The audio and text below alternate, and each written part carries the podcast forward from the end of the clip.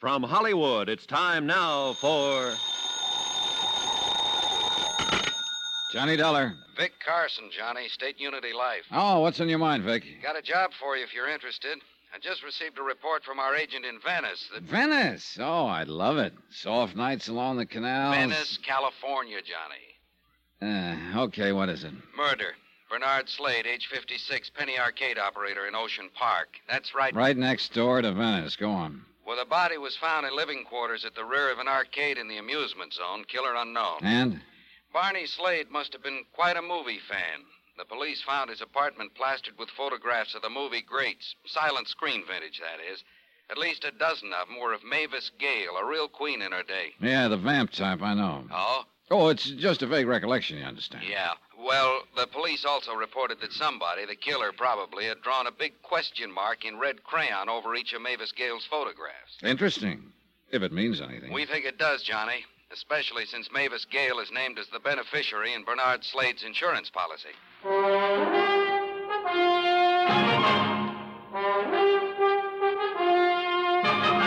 Tonight and every weekday night, Bob Bailey in the transcribed adventures of the man with the action packed expense account, America's fabulous freelance insurance investigator. Yours truly, Johnny Dollar.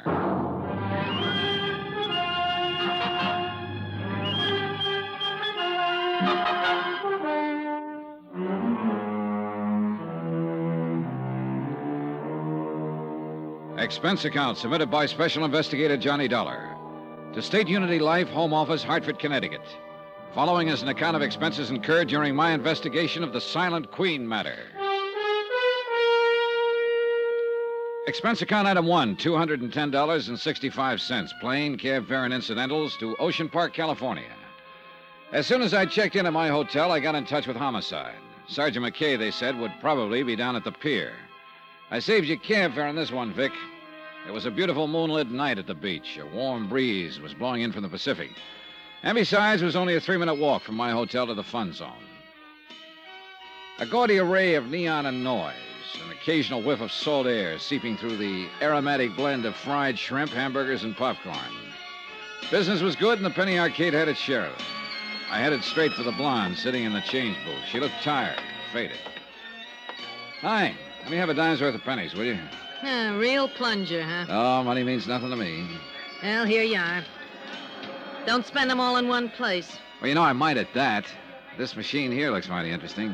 Lola the farmer's daughter. Oh, it's kind of racy. How's your blood pressure? Fine. Then try uh, that row along the wall over there. Uh-uh, that wouldn't do. How could we carry on a conversation if I was on the other side of the room? Who wants conversation? I do. Uh, you don't look like the lonely type. Never can tell, though, can you?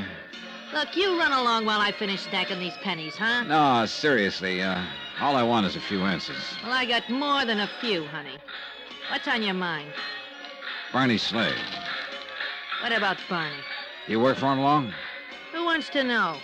My name is Dollar, Johnny Dollar. I'm an insurance investigator. Oh. I'd appreciate any information you can give me. Hey, your company dropped a bundle on Barney, huh? Well, that remains to be seen. Oh, Barney was a nice guy. Nice as they come. What do you want to know? We'll just start anywhere. You want to know about his friends? Well, maybe after what happened to him, you'd better tell me about his enemies. He didn't have none. Not one. Oh, must have been quite a fellow. He was, mister. Okay, let's get back to his friends then. Just about everybody along the pier. Anyone in particular? Oh, Frank Jessup, for one, runs a concession just down the way. Go on. Uh, Sam Hegstrom owns a fishing boat. Then there's uh, Gus Kanakos, Irv Goldstein. Like I said, Barney had a lot of friends, Including you? including me. How about Mavis Gale? I don't know the dame. Well, she, uh, she used to be in the movies, uh, the silent kind. Oh, I heard about her, only I never met her. Didn't she ever come around? I never saw her. Did Barney ever talk about her? Not to me, he didn't. Why? Why, what? Why should Barney talk about Mavis Gale? Oh, I, I just thought he might have mentioned her sometime or other. Uh, is that the door to Barney's apartment back there? Yeah, that's right. Mind if I have a look around? That'd be up to Sergeant McKay. Well, look, if he comes in, tell him where I am, will you? Tell him yourself. He's back there in Barney's apartment now. I walked on back and took note of the heavy padlock dangling open on the door leading into Barney Slade's apartment. The small living room was empty, yet it was crowded, too.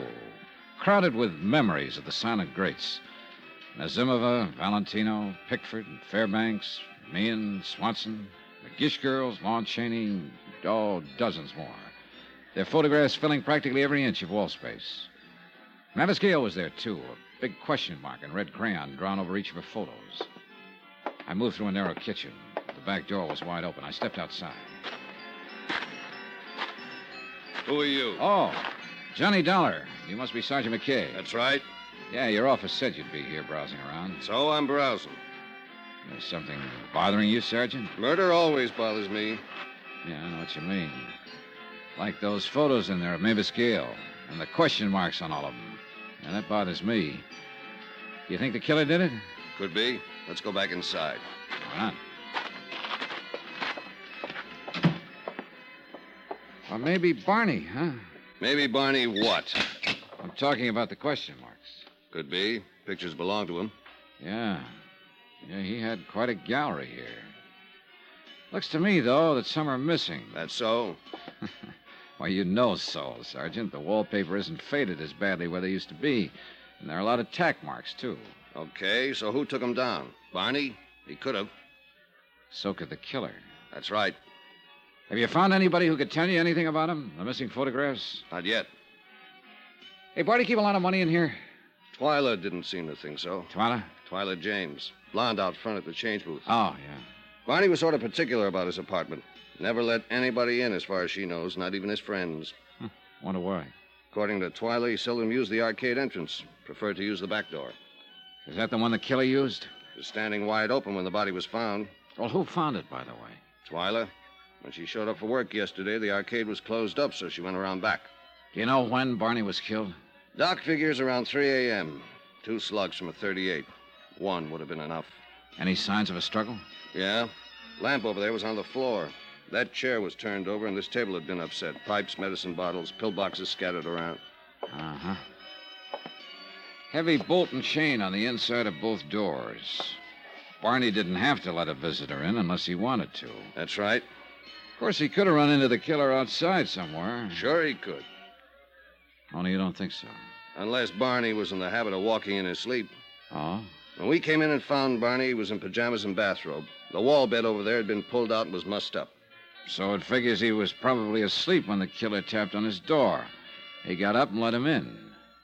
Yet, according to Twyla, The place was off limits, even to his friends. But she wasn't around all the time and didn't know all his friends. he found some others. I'd like to find one of them in particular a man Barney referred to as the preacher. Just the preacher, no name. No?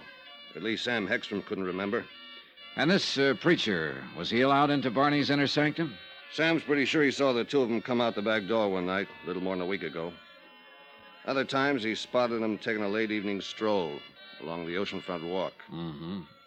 Did Sam ever talk with this preacher? No. But he got curious after a while, asked Barney about it. Barney said the man was a very old and dear friend. Let it go at that. And you haven't been able to find out anything more about him, huh? I'm still checking. Well, it would sure be a break if you could locate this preacher. He might be able to tell us something about those missing photographs, what they were. Might also explain why the killer took him. Have you seen enough in here, Dollar? Oh, yeah, sure. I guess so, Sergeant. Hey, tell me, what does Mavis Gale have to say about all this? I only got to talk with her just a couple hours ago when she returned from Palm Springs. She was pretty upset when I told her about the crayon marks on her photographs.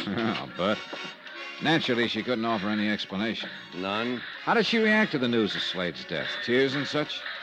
She's supposed to weep about it. Why not? Barney Slade must have been a pretty good friend of hers. After all, he named her as the beneficiary in his insurance policy. Oh? That's interesting. Why? When I talked with Mavis Gale, she told me she never heard of Barney Slade. Expense account item two and three, one dollar and ten cents, phone call and cab fare. The call was to Mavis Gale's home in Bel Air. The butler said if it was important, I could find her at McCartney's mortuary in Venice. cab fare to Venice via what is laughingly called the Speedway, a one way alley lined with backyards and garbage cans. It took us less than a minute to cross over into Venice, a boom that had busted. A melancholy mixture of old broken down buildings and the sound of the sea, crumbling bridges, moss covered canals, of paved streets wandering disconsolately into sand dunes and ending where the money gave out. A dream that had kind of died of a broken heart. Good evening, sir. Oh, uh, Bernard Slade, please. Oh, yes. Mr. Slade is in the slumber room at the end of the hall. Is anyone with him? Oh, indeed. Quite a number of his friends.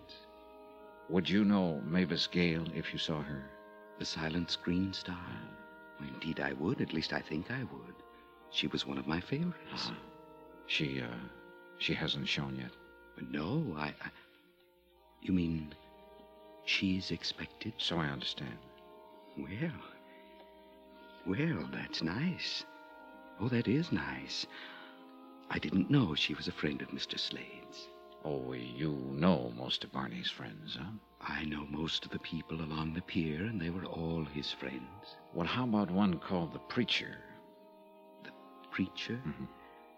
Well, naturally, I'm very well acquainted with many men of the cloth. And if you could tell me his name. I don't know it. Oh, Look, you have a visitor's register here, don't you? in each of the slumber rooms, yes, just inside the door. Well, thanks. Uh, well, where did you say Mr. Slade was? Down the hall, last room on the left.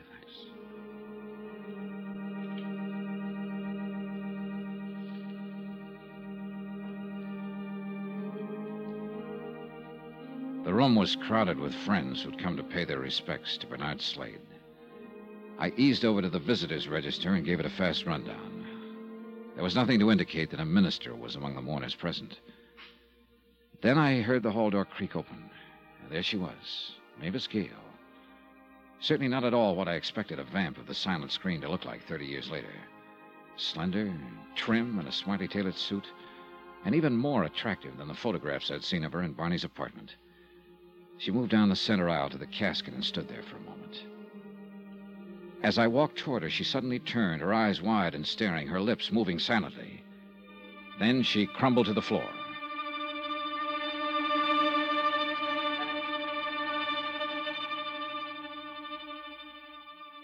I understand you've been trying to reach me, Dollar. That's right, Sergeant. Okay, what's up? I got some news for you. Mavis Gale was once married to a small time movie actor named Tom Sanford. Seems he was murdered during a hunting trip in the Sierras some 27 years ago. So?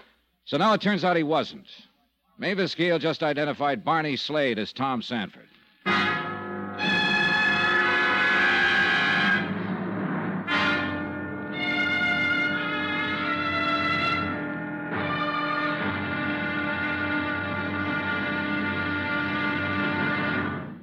Now, here's our star to tell you about tomorrow's episode of this week's story. Tomorrow, a stagecoach ride. I get some lumps. And a surprise witness turns up. Join us, won't you? Yours truly, Johnny Dollar.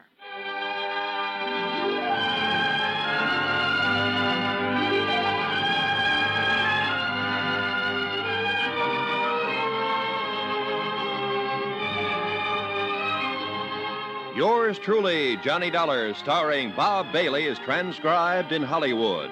Written by Adrian Jondeau, it is produced and directed by Jack Johnstone. Be sure to join us tomorrow night, same time and station, for the next exciting episode of Yours truly, Johnny Dollar.